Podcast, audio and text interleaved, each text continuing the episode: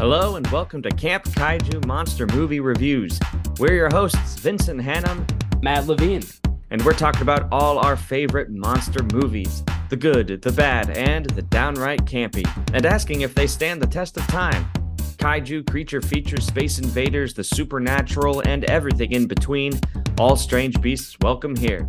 Camp Kaiju is sponsored by BanditsEmporium.com, where you can shop exclusive monster inspired t shirts with part of the proceeds supporting this show. BanditsEmporium.com. Hit the link in our bio. As they say, we sell shirts. Hey, as Camp Kaiju says, stay campy, everybody. Boy, do we have a good one to talk about tonight. It is the new Predator movie, but we really should just call it by its own name, which is Prey. And we just, before we get into it, just want to say thank you all for watching and listening. We couldn't do it without you. Check out our uh, Instagram, campkaijumoviereviews.com, and our Patreon so we can keep bringing this monster content to your podcast feeds. So thank you again. Matt, how the hell are you? I'm excited for fall, to be honest. Uh, Halloween, October, horror time. It's my favorite time of the year. Okay. I I love black and white monster movies, horror movies. So like I'm actually on a silent movie kick right now. And I don't know if we can bring some of those to the pod just because I don't know what our listenership would be for for some 1920s films. However, they're worthy of discussion. And I just watched the 1920 adaptation of Dr. Jekyll and Mr. Hyde. Hmm. You know that one with John Barrymore. I have not seen that. I, there's one from I think 1932 with I think Fredric March. That one's Yes. really great. And that one Um, is more well known, I think. But the Yeah. Barrymore one is creepy AF and it has some really affecting imagery, I will say. We should absolutely bring some silent movies to the discussion. I would love that. I would love to talk about Dr. Jekyll and Mr. Hyde and also Lon Chaney, who is like one of the most famous actors ever for like, you know, playing a lot of different monsters and beasts and the man of a thousand faces, right? So Yeah. yeah, we should definitely talk about that. Yeah. So. Yeah. Honestly, people, let us know. Engage with us. Let us know if you are interested in silent movies, Lon Chaney, Dr. Jekyll and Mr. Hyde. Uh, let us know and we will listen and and, and I'm basically saying we will do whatever you want us to do. we may regret that later, but right now that is the offer. yeah. and and this month, before we get into spooky season, we wanted to a we want we knew we wanted to talk about prey since like six months ago, right? But we were thinking like, how can we theme our month of September? How what what can we pair it with? And we were like, oh well, it's kind of a prey is sort of a western, a take on that genre. So we were like, what else can we? What other horror or monster westerns are out there? And we settled upon John Carpenter's Vampires, a 1998 vampire film set in the Southwest, American Southwest. And we will talk about that next time on Camp Kaiju. It seemed like a good idea at the time to talk about that movie. and not to give anything away. Well, love it or hate it, I think it's going to be a great conversation Yeah. when we get to it. Absolutely, for sure. Yeah. Matt, what is your experience with Prey? I was very excited about it. I'm a big fan of the Predator series, even though kind of guilty pleasure sometimes, right? Like, um, you know, you and I just watched Predator 2 together recently. We don't always watch movies together, although it's always a pleasure when we're able to do so. And when we watched Predator 2, both of us were like, ooh, like at the beginning of the movie, this is not really like playing very well. It's sort of like the Jamaican and the Colombian gangs like uh, going to war in Los Angeles in the late 90s. And yeah, culturally sensitive is not how I would describe the beginning of that movie. There's a lot of problematic stuff in there. So to go from that, well, first of all, let me just say, you know, like Predator is very fun, very stylish. I mean, it's just a simple story, like men with big guns going up against like this badass warrior. It's hard to not like that, you know? Mhm. Predator 2 is very stylish. It has a good story. It's uh has sort of a fun twist at the end. Predators is really good. I like that one a lot. Alien versus Predator is better than I thought it would be. Uh, so yeah, it's a, it's a fun series, and to sort of like totally switch it up, which Prey does, and like make this prequel where it's set in like a totally different setting. you know, it seemed really special and really unique. And I think it is in a lot of ways. So, um, so yeah, I was excited to see it, excited to talk about it. Um, there's a lot of buzz about this movie, obviously. So it's kind of like the movie of the moment a little bit. I agree, man. Um, I just crash course the Predator series in prep for Prey. Uh, I had seen and loved the 1987 Predator since I was a teenager. Real, I liked AVP more than I thought I would. I thought AVP record. Rec, I can't even say it because it's such a bad title, let alone a film. Predators. Oh, I saw Predators in the theater when it came out. Mm-hmm. Still love it. I think that one holds up. The Predator, Shane Black's take, directorial take on the franchise, and the one that precedes Prey, um, not chronologically, but in real life, mm-hmm. set the bar even lower, I think, than it had been. It's not as bad as Requiem, but it definitely t- took the series into, I think, a, an aspect of um, fantasy and popcorn fare that it hadn't really been before, straying away from its true horror roots. For sure, yeah. Yeah, but it's nice to see Prey kind of bring the series back to its roots of uh taking itself very seriously, I think. Yeah, I I agree. I have to admit I did not see Requiem. You took one for the team by watching that movie because I heard it was terrible and I did not see it. so sorry about that. but um, but yeah, the Predator I haven't seen for a while, and to be honest, I've only seen bits and pieces of it on TV. So I guess I have to admit I have not seen that the whole way through either. But it does seem kind of like self-deprecating, like it's kind of like almost making fun of the Predator series a little bit. Like we know this is dumb, but it's also fun, right? Yeah. Um, that's the sense that I got. So yeah, Prey I think does not do that at all, and it's um it's an admirable change of pace. Yeah and a brave, a bold change of pace, I would say, um, setting it in a very unconventional setting for Hollywood big budget movies, at any rate, with a female lead, let alone you know an indigenous lead. It's unique and fresh and empowering, and just yeah, it's a cool concept. It's uh like I would uh, yeah like eh, eh, you know i'm sort of fantasizing now about like setting a bunch of like monster franchises and like various historical time periods you know like yeah. alien and ancient rome and stuff like that. Like i would pay to see that for sure. Yeah. Do you want to read the synopsis? Yeah. Spoiler so, alerts everybody. Yeah beware.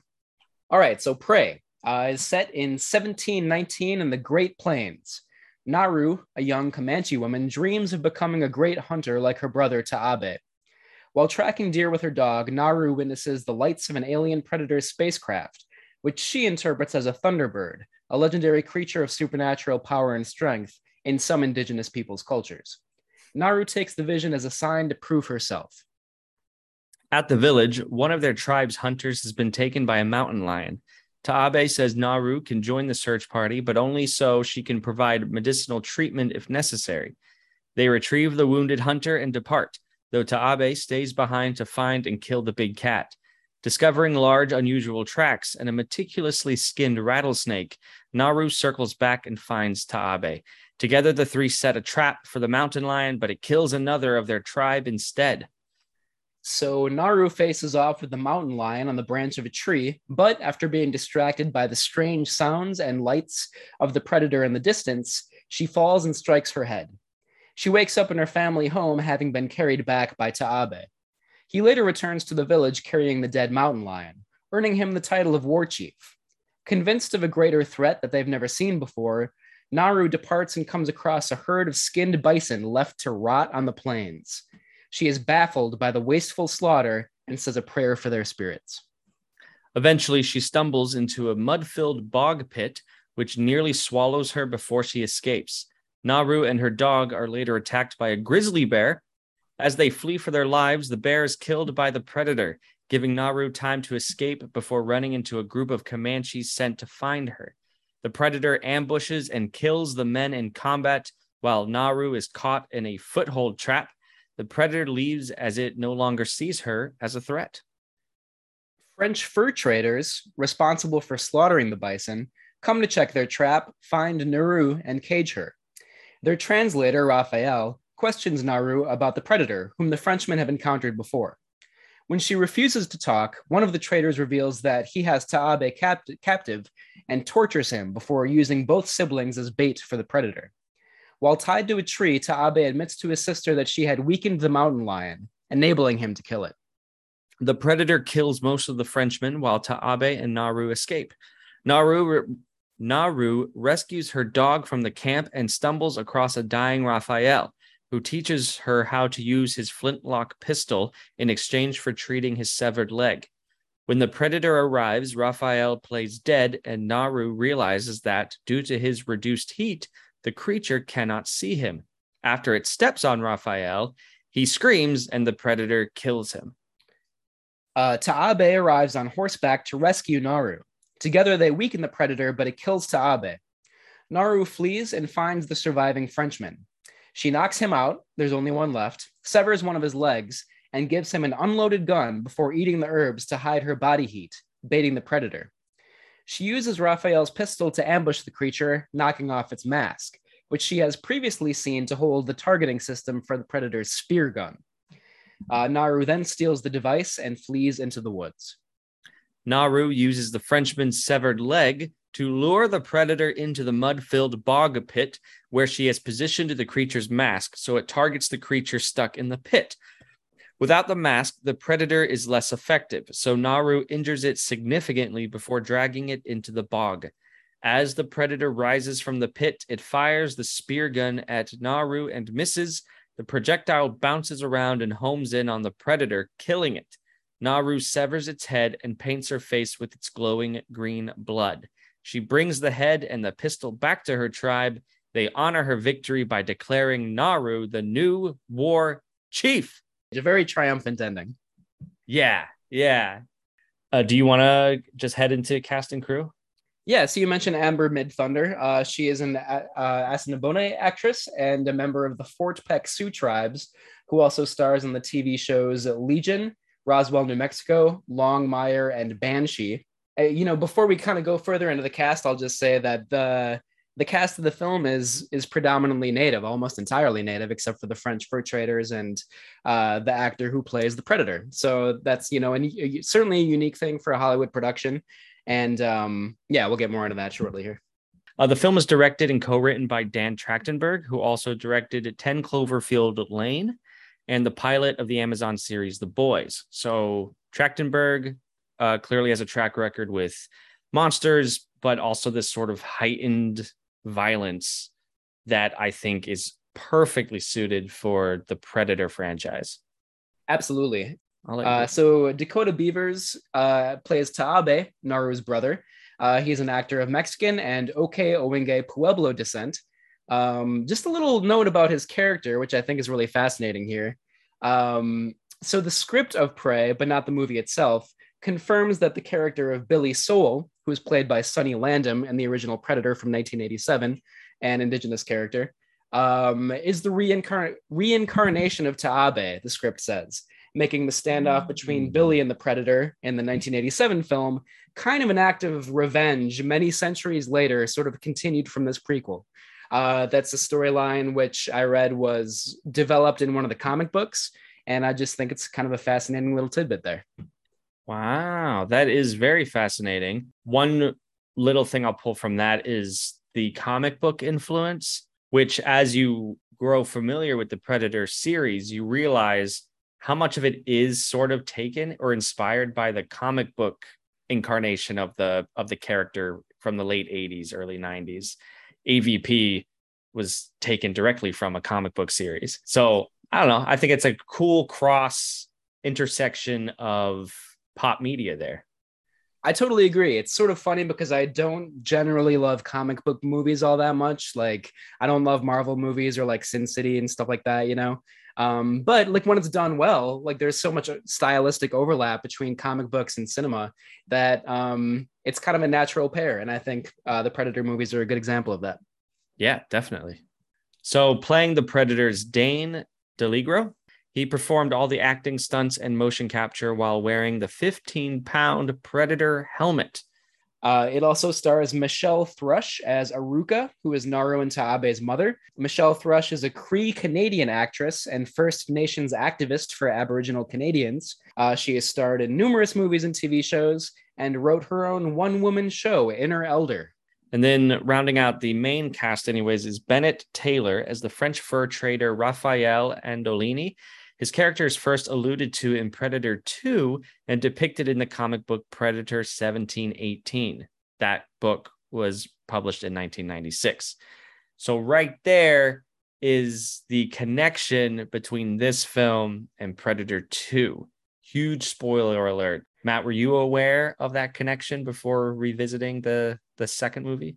I no, I was not. And you know, when there's a, I guess I don't want to give everything away from the ending of Predator 2, but there's there is like a little twist that sort of like looks ahead to future installments. I think both in the comic books and in the films, uh, which kind of like broadens the universe quite a bit and makes you realize that these predators are um they've existed for centuries, maybe millennia, who really knows? Uh, which is just, I, I, think, a pretty cool way to sort of like really, yeah, increase the scope and the scale of this world, you know? Mm-hmm. And it's such a, it doesn't feel like a forced connection. Right. I, I love that. Yeah. Like I, you can tell that like that, like the story of Prey comes from a place of creativity and like respect for the franchise and not just like trying to make a money grab, you know? And that's always admirable. Mm-hmm. The real star of the show is Naru's dog. Saru? Sanu? I know it's Coco in real life. I also read that the dog was not really trained to be like a Hollywood sort of like actor dog, and it was sort of like poorly behaved at first, and was a little bit like you know un, in, undependable, I guess you could say. Um, but it but it got better as the you know it got like more trained and like you know worked better with the actors as the production went on, and yeah, the dog is like an indep- indispensable part of the movie, I think. Yeah, and I'm so happy it survives because in a movie like this when a dog is introduced, it really could go either way. Yeah, it's the constant thing of like when I watch a horror movie, I'm fine if like dozens of people die, but if one animal dies, you know, I'm like, oh no, it's terrible. Which right. of course is ridiculous, but so many people feel that way. Eh, which is probably, I mean, I don't Dan Trachtenberg, the director, sure, I could give him credit for understanding that just by putting a likable dog in the film automatically ups the stakes and our tension because we are expecting it to die. So we were watching the film in in that sort of suspense already. That's a good point. Yeah. I yeah, we totally have that um concern as soon as we see the dog on screen. I actually read that the filmmakers were influenced by Mad Max 2 or The Road Warrior is actually the name of that movie in mm. which Mel Gibson's character has the dog of course. Um which I just thought was kind of interesting. I feel like there is sort of like a very very broad simplicity, I guess, to both the Road Warrior and Prey, where it's just like people going at it, or like you know people and aliens going at it, sort of just like a standoff or whatever. Um, I thought that was in- an interesting connection. Yeah. Okay, great. Uh, well, thank you, everybody. Visit banditsemporium.com. They are the official t shirt sponsor and partner of Camp Kaiju. You can hit the link in our bio or visit banditsemporium.com to shop some cool monster inspired t shirts. Best part is part of the proceeds go into supporting Matt and I on Camp Kaiju, bringing you awesome Monster Mashy content. So thank you so much for that support. Banditsemporium.com. As they say, we sell shirts. As Camp Kaiju says, we are on native land. I love that. Yeah. So, like I said earlier, The Predator came out in 2018 and production on Prey actually began during the filming of The Predator. The initial intention was to release and promote the film without connecting it to the Predator franchise, but obviously that did not happen. So, uh, wait, let me reread that. The initial intention was to re- release and promote the film without connecting it. Oh, so like they were gonna like bury that, you know, like it was just gonna be like a sort of a, a story of survival in an in an indigenous community but then the predator connection um, became apparent. Yeah that's really that's an interesting take. And i feel like a lot of the promotional material early on did not focus on the predator in the film but it still did. Like you still i still knew it was a predator film. Yeah. Maybe that's you know I, I wonder if that's kind of like the pre-release buzz and just like articles about it and stuff like that. Like I, that's i feel like that's how i knew that it was a predator movie not through like the trailers or the ads or anything like that but through the buzz beforehand which i'm i'm happy and i'm sad that i knew that beforehand it would have been kind of a cool surprise if i didn't know that going into it yes however it's not like it's it waits until the end of the movie to reveal that it's a predator it happens Yeah. pretty early on That is very true. Yeah. And, you know, like probably more people were interested in seeing it because it is part of the Predator series. So uh, it certainly Right. makes sense that that would come out. Yeah. Right. Absolutely. Um, so before filming started, the cast underwent four weeks of training working with weapons. Midthunder and Trachtenberg devised the tomahawk attached to a rope that Naru uses in the movie, which is a really cool effect. It's kind of like a grappling hook. She kind of wields it just like an all utility weapon, really great and talented axemanship, if you will. Um, and the personal trainers, they developed a sign language so they could communicate non-verbally which was nice. Filming occurred in Calgary, Canada, primarily in First Nations land. Producer Jane Myers, a member of both Comanche and Blackfeet nations, explained, quote, We were shooting on Stoney Nakoda land. Midthunder is part Nakoda. Even I am on my grandmother's side. Usually, when we start a production, someone from the native community comes in and does a cedar ceremony and blesses everything. Because we had so many indigenous people in the cast, First Nation people too, and since we were on True Plains land, they sent out two pipe carriers and two smudge people to have a pipe ceremony. Um, yeah. Pay tribute to the culture, the history, the customs uh, through the production of the film, which is great. I didn't put that, put this in the section, but I read that uh, Jane Myers like put together binders and binders of like historical research about the Comanche people to make sure, and then like gave it to the you know all the cast and crew, cinematographer, set design, costume design, everything to make sure that it was as historically accurate as possible. And um, from what I can tell, it's uh, it is accurate, it's historically accurate, and uh, they did a really great job of that. May I add uh, just a little bit of historical context that I have gleaned in my prep for this Absolutely. regarding the Comanche Nation? So, according to the Comanche Nation's website, and when we say nation, we do mean sovereign nation under the various treaties and laws in accordance with the United States government. The Comanche Nation is currently uh, located in Oklahoma. However, these peoples have been moving around for centuries. And from their website, I'll just read We are known as Lords of the Plains and were once a part of the Shoshone tribe. In the late 1600s and early 1700s, we moved off our Shoshone kinsmen onto the northern plains and then southerly in search of a new homeland. I want to pause there and just say and place this within Prey's historical timeline of the early 1700s. So, if we want to apply the history to it, Naru and her people, maybe not them directly, but within recent generations, had separated from the greater tribe that was the Shoshone people. So already you could you could already say that these Comanche are already experiencing some sort of great upheaval in their culture.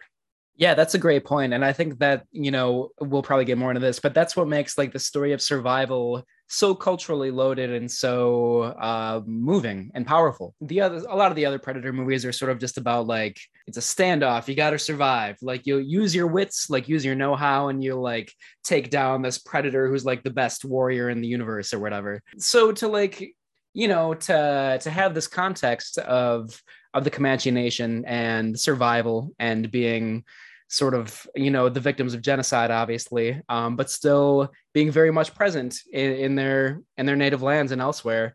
Uh, it, it makes this movie very powerful just knowing that sort of like social context in the back of your head.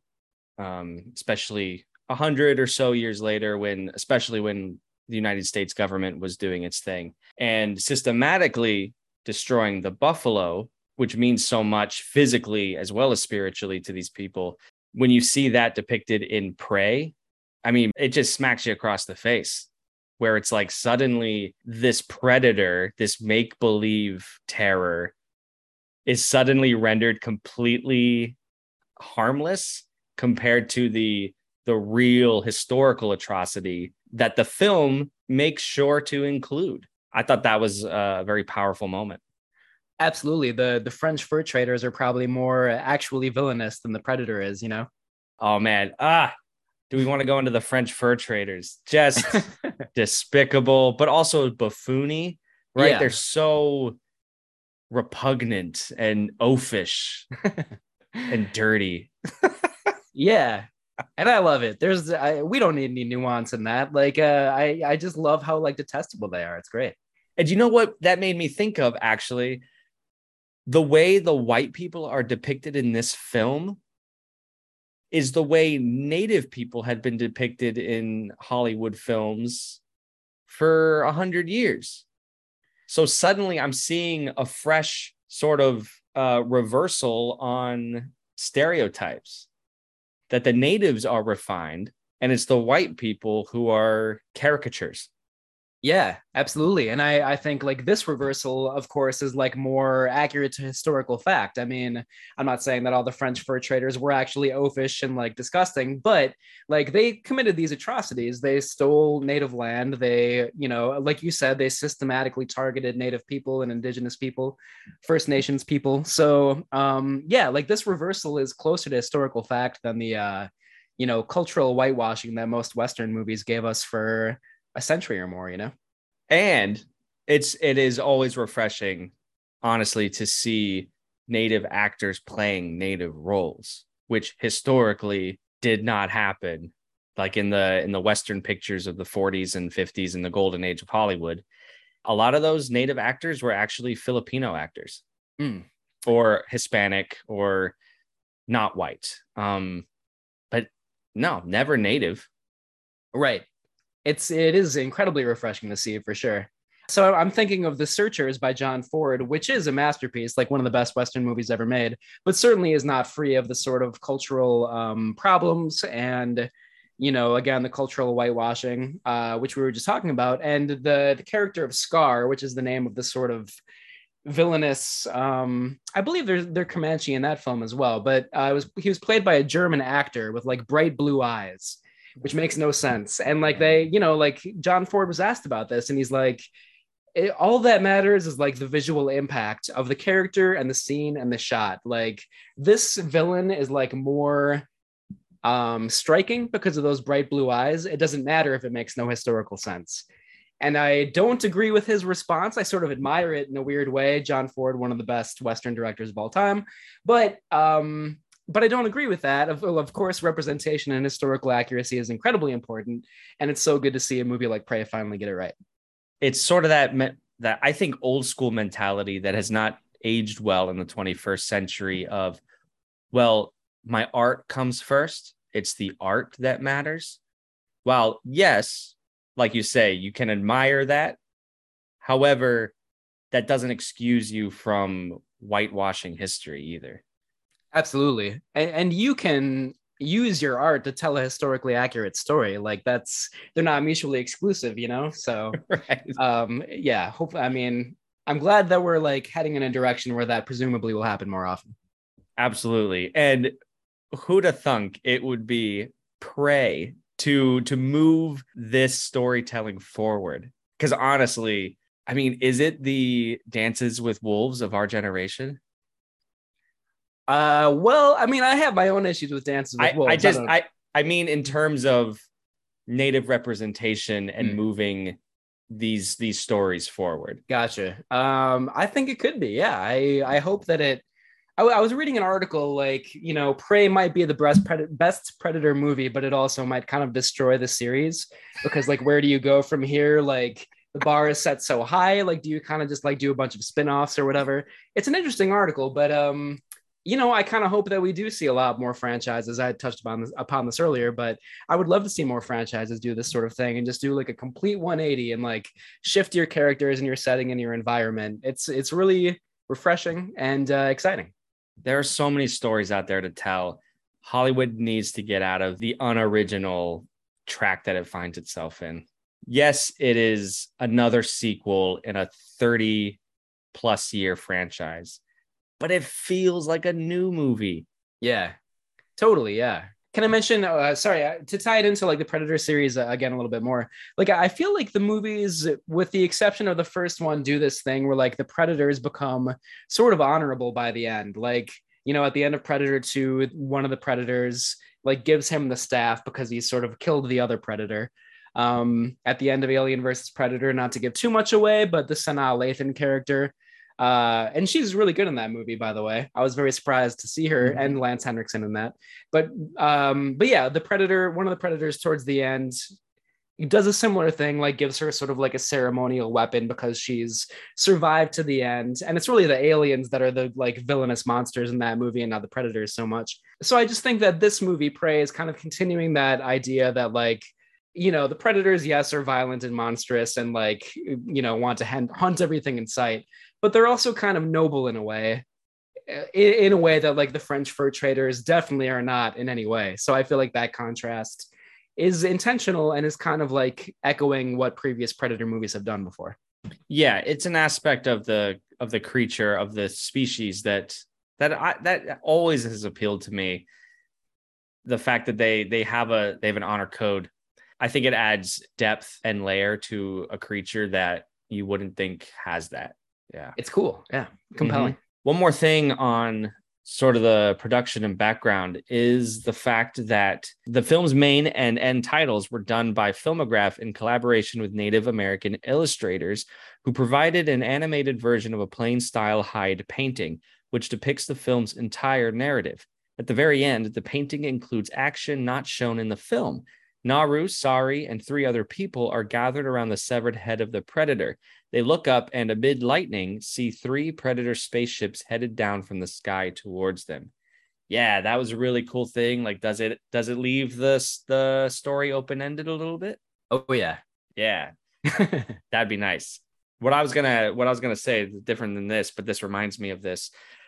The film is available with the option of subtitles or is it in Comanche with English subtitles? Both are available, I believe. There's the English language version of the film, which has Comanche subtitles available, but there is also the Comanche audio version of the film available, which I've heard is worth watching. If you've seen the English language version, from what I've read, there are like jokes and like turns of phrases that, you know, maybe you can't really say in English, but like the Comanche version is able to do. So I'm hoping to watch that at some point.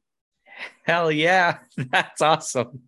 yeah. And it's just cool that they did that. That's awesome. And, you know, like you brought up the Hulu streaming thing and like, probably they they might not have been able to do that if they released it purely theatrically you know to like send two different dcps like two different versions of the film like one in english and one in comanche like that is something you can do on a streaming service that you could not really do theatrically and as not as easily anyway and even though i have my issues with streaming there there are some good things about it, you know. That's true. I don't need to see movies personally in the in the theater on the big screen to enjoy them. However, I I am kind of sad that this one didn't get the the big screen release. Yeah, me too. It deserves that setting. I'm still a stickler about the theatrical experience. Go to the theater whenever you can, I say. Mm-hmm. Um, but obviously, that's not always possible. Certainly, independent theaters. Um, yeah, I, I think they are trying to do a distinct aesthetic on digital video, which for the most part is quite dark. To, to me, this is kind of like the the weak spot of the movie. It's not terrible by any means. I read that the cinematographer Jeff Cutter was talking about how he shot in like the anamorphic, super widescreen aspect ratio, like not just widescreen, but like super super widescreen, um, using digital cameras and uh, using natural light as much as possible. So, you know, sunlight, obviously, but then the night scenes were like almost entirely illuminated by torches. They did have like little LED strips on the torches, but, you know, and I think that leads to some sort of interesting compositions, but not especially stylish compositions where we can only see like little spots here and there on the screen and it's like usually a person's face like mm-hmm. moving through the woods sort of and it's just not a look that I enjoy all that much. And this is very subjective, obviously, but I longed for like the old Western compositions where it's like landscapes as far as you can see and like bright colors and all that stuff, you know? Uh, and this movie is not going for that look. It's kind of, again, dark, a little gray, you know, a little intense and ominous. It's, it's like well shot. The action scenes are well choreographed, but I wish that they had put a little bit more care into the visual style of the film.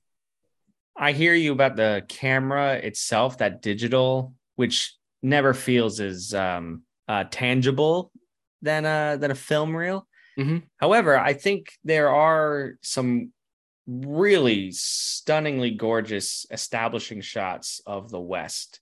Mm. Some great vistas you get and mountain scenes, which I was like, ah, there's the classic Western sort of imagery. Mm-hmm.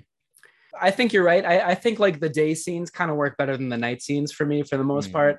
And there are some later scenes where it's it's day, but it's kind of like gray and overcast, and I don't like those quite so much. But yeah. Yeah. um, but yeah, you're right. There's some like amazing vistas early on in the film, and it's you know it's kind of cool too because we see these great vistas, and then there's like the Predator spaceship sort of like visible in the background. So yeah. it brings it in in kind of a cool way. Yeah. I love seeing that juxtaposition of genres, really. Yeah, me too. I love a good a good horror western, which is not like a very common genre. Um, Or not so science much. fi- Yeah. Science Yeah. fiction Western too.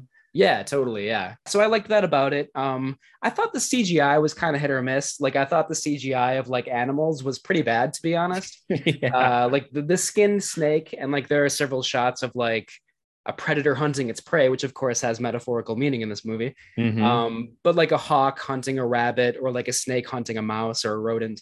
And you never believe for a second that it's real animals. It's Yeah. pretty bad CGI. yeah. So that's unfortunate, but some of the other CGI works pretty well. Like, and the Predator, I think mostly is like not CGI. It's like, you know, a man in a suit, suit mation, and like motion capture a little bit, I think. But yeah. but the Predator works better than that stuff, I think. it's it's interesting because in another day and age like it, it's it's so easy easy what do i know but i think it's you know like especially with the grizzly bear which looks so fake Mhm. but trained grizzly bears are a thing like you could have combined the cgi with the trained animal and it would have looked that much better i feel like I yeah, I agree with you. I wish they would have done that. I it, it to me it seems like the easy way out. If you're just like, ah, we'll just use CGI later, you know, like right I, it's just not convincing, and uh, it's a it's a little nitpicky because you know some of those scenes are still very effective. Like the skinned snake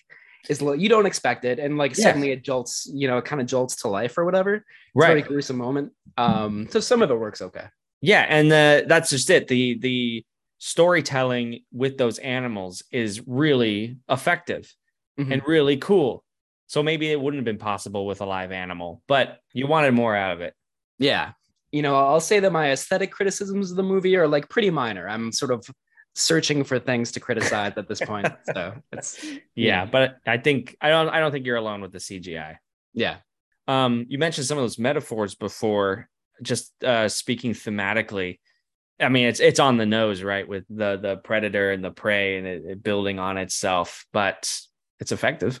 And I think especially with the historical context that we talked about before, you know, survival when when you're talking about a culture that was uh, again the the uh, the victims of of oppression and genocide and has dealt with so much um, prejudice, disenfranchisement, you name it. Um, so yeah, I mean, like I think that subtext like makes that metaphor of predator and prey like more loaded and more powerful, but it definitely is on the nose. Yeah. Yes, and historically speaking, the Comanche tribe was more of a war-like tribe. Uh, they were sort of aggressive, so you could say they were the predators, quote unquote, of their world. Mhm.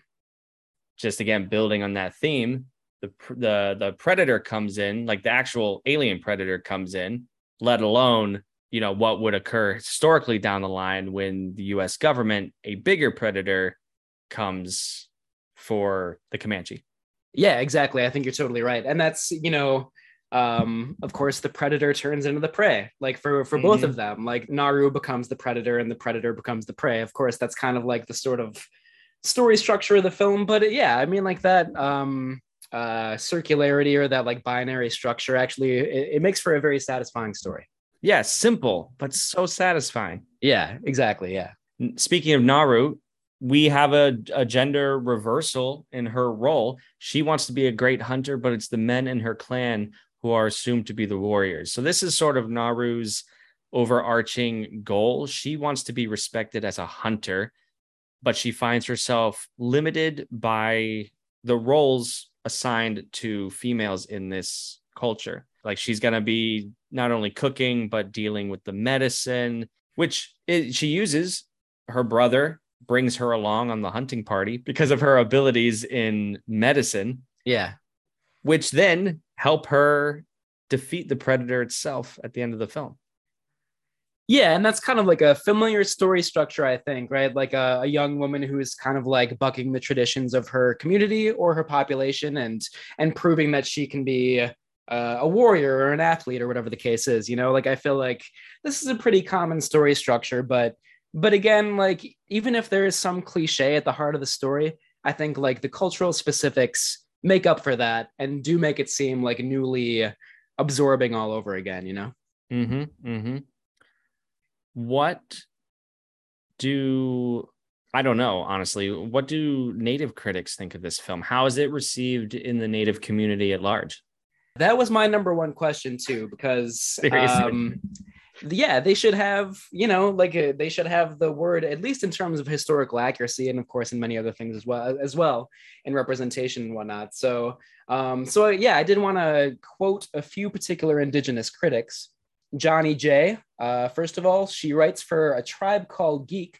She is a member of the Otoe, Missouri, and Choctaw tribes of Oklahoma. She wrote, Prey is a groundbreaking achievement for the entire Comanche Nation. It is a rare tribute to the ingenuity, strength, and sheer stubbornness that has allowed Native people to survive the forces that threaten our survival. Very positive review from her. Mm. Uh, there was another review by the uh, founder and editor of Native Viewpoint, uh, his name is Vincent Schilling. He's a member of the Akwesasne Mohawk tribe. He wrote that the film represents Indigenous people masterfully due to the diligence of Trachtenberg, the director, and Myers, the producer, as well as others. The film doesn't come across as though the Native warriors are just cannon fodder. There are, are, of course, many different viewpoints and perspectives expressed by indigenous critics, both in you know online publications as well as on social media.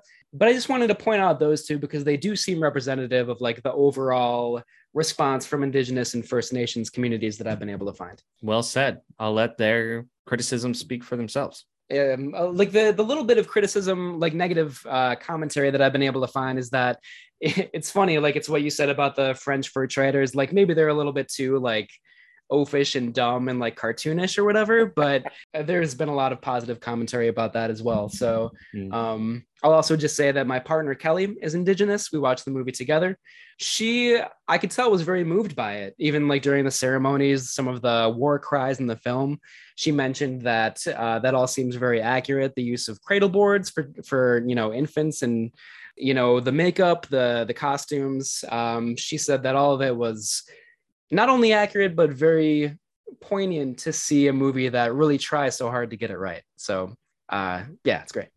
That's great. And i i think that's what this movie leaves you with the impression that wow they really cared. There was a lot of attention paid to getting it right. And i just i just love that it's a it's a monster movie too. Yeah. Like I love monster movies, man. What else could I say? yeah, uh, of course I do too. As we, you know, as we'll talk about next week or next uh, episode with John Carpenter's Vampires, sometimes you have a monster movie with like a lot of gross, negative, like cultural perspectives, you know? So it is totally refreshing to see, yeah, a good monster movie that is trying to reverse that and take a step forward. Yep um yeah so the good there is a lot that is good about this movie as we've mentioned already. It is undeniably very powerful to see this setting this environment these characters this culture in this context especially given the machismo and the xenophobia of some of the earlier predator movies. Uh, prey could not be further away from that. I think it uses simplicity in an extremely effective way. We've talked about that a little bit. You know this standoff of like one protagonist against one antagonist. And of course, there's a little complexity to that, but it's just such a powerful story structure. And in this particular case, there is so much behind that to complicate that story structure that it works extremely well, I think. Yes, I agree. There's strength and simplicity with this film. It's very straight, linear, strong characters, not just Midthunder, but the supporting cast are very strong and fleshed out the predator itself i had a little qualms with the design but that was just my personal aesthetic. I like the classic Predator a little bit more. Mhm. But yeah, overall, I I love the the historical and cultural depiction of native peoples. Absolutely, yeah. Should I get into the bad a little bit? Yeah. I, you know, I, I think sometimes like the cliche at the core of the story is still very apparent. Like this is a story of a determined young woman who wants to um, get dignity and respect from her people. Her, you know, in this case, her tribe or her clan. Um, although in other iterations in other movies, it might be like her family or like um, her workplace or whatever. You know, her her team, her school, whatever it is. So I, that story structure again is very familiar, and at times I was like, oh, I, I see where this is going. But again, it, it feels new, it feels fresh. So that's that is a minor criticism, but maybe the story could have been a little bit more unexpected in some places. For me, it really just came down to that CGI, which you know obviously didn't kill the movie for me, but it was it was uh it could have been so much more. Yeah, yeah, for sure. That's all I got. I I share your criticism there. Yeah. For the campy, it just Coco the dog just running around acting the fool. I just love that little dog. Yeah. you can't go wrong with a dog in an action movie. That's what I say. You probably Yeah. can. There are probably so many instances of that, but I'm going to refuse to believe that right now. Uh, I, I- there's really not that much camp in this movie. I think for the most part, it treats its story and its setting very seriously, which in this case is a good thing. There's a nice callback. I'm so glad this movie did not use the line, You're a one ugly motherfucker. However, it did use the line, If it bleeds, we can kill it. But it was done in such uh, an earnest way. It's cheesy, but but man, it worked. I loved it too. I didn't even realize at first that it was a callback to one of Arnold Schwarzenegger's lines from the original until I read about it afterwards. And I was like, oh, yeah, like, of course, that's like a famous line. Yeah. and I think that that's a sign of how like organically it's used in the movie. Like it does not seem like a fan concession, you know. Yep. Yep. Uh, the only other thing I have for camp, there's a part where Naru is using a like a beaver dam to sort of like fool the predator a little bit, and there's a line where she says, "I'm smarter than a beaver," which just seems like kind of not the tone of the rest of the movie. So that seemed a little bit out of place to me, but a little dash of a sense of humor is not a bad thing. So I was okay with it. a little clunky, maybe not the most polished line they Mhm. could have written, but whatever. It was funny. Yeah, and very nitpicky. Like it's one small line in the movie. Yeah. yeah. That whole bear sequence, I love. There was a lot of uh thrills in that scene. for sure. And of course, what happens is the predator kills the bear. So it's kind of when like the allegiances like start shifting a little bit, you know? Mm-hmm, mm-hmm.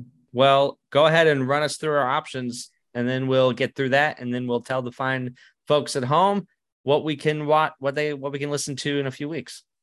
All right, sounds good. So we have uh it's a timeless classic and definitely stands the test of time. Number two is there may be some antiquated moments, but overall it is great and does stand the test of time. Our third rating, it may be historically significant or fun, but it does not stand the test of time. And last and least, it is not worth revisiting. It definitely does not stand the test of time. For me, I think time will tell, but I think it will stand the test of time. There are some things that don't quite work for me, some little criticisms that I have here or there, but overall, it's great. And there's a lot to love about this movie. I agree. I think there are some antiquated moments just right off the bat, again with that CGI. But overall, it's great. I think it will stand the test of time. And I and I have a hunch that if we revisit this even a few years from now, we're gonna say it's a timeless classic. I, I have a hunch it's gonna be that much more highly regarded. Agreed. And I think and I hope that this will start sort of a trend among, you know, like uh, sequels and like franchise installments to take things in a different direction, you know? Exactly. Just take the prey model and go with it. So Yeah. Great conversation. Thank you all for listening and watching Camp Kaiju movie reviews. Couldn't do it without you as we head into Halloween season, our favorite time of year where monsters are mainstream. And to kind of ease us into that, we are going to talk about a vampire movie next. It is John Carpenter's Vampires. It'll be a good a good conversation. Maybe better than the movie itself. We'll find out. Yeah, uh, it's on Netflix right now. I'd encourage everyone to go watch it, see for yourselves, uh, then participate in the conversation with me and Matt. And if you disagree with us, if you agree with us, that's what we're here for. So let's talk monster movies. And thank you all for hanging out. If you liked what you heard, please tell a friend, leave a rating and review, and visit campkaijumoviereviews.com, Instagram, or even Patreon for more monster movie content. Links in our bio. We can't thank you enough. Camp Kaiju is recorded with your help in the Twin Cities with music by Terrence Jackson. Oh, and before I forget, Camp Kaiju is sponsored by banditsemporium.com, where you can shop exclusive monster inspired t shirts with part of those proceeds supporting this show. Banditsemporium.com. Find the link in our bio. As they say, we sell shirts. And again, as Camp Kaiju says, thank you, friends. And until next time, stay campy. She, her She's name is star. Coco. She's definitely the star. Um, it's funny because she is she much like Dakota Beavers is a talent that is discovered in this film. Um, both of them, their first movie, both of them fantastic. Dakota much more prepared to be at work. Coco much less prepared to be at work. Um, she was like so much energy, and you know it was like she would come in. And you'd be like, all right, here we go. We're to do the thing. And action. And she'd just like run. And you're like, okay, cut. And that was much of what it was like to have Coco around. She was just like a lot of energy.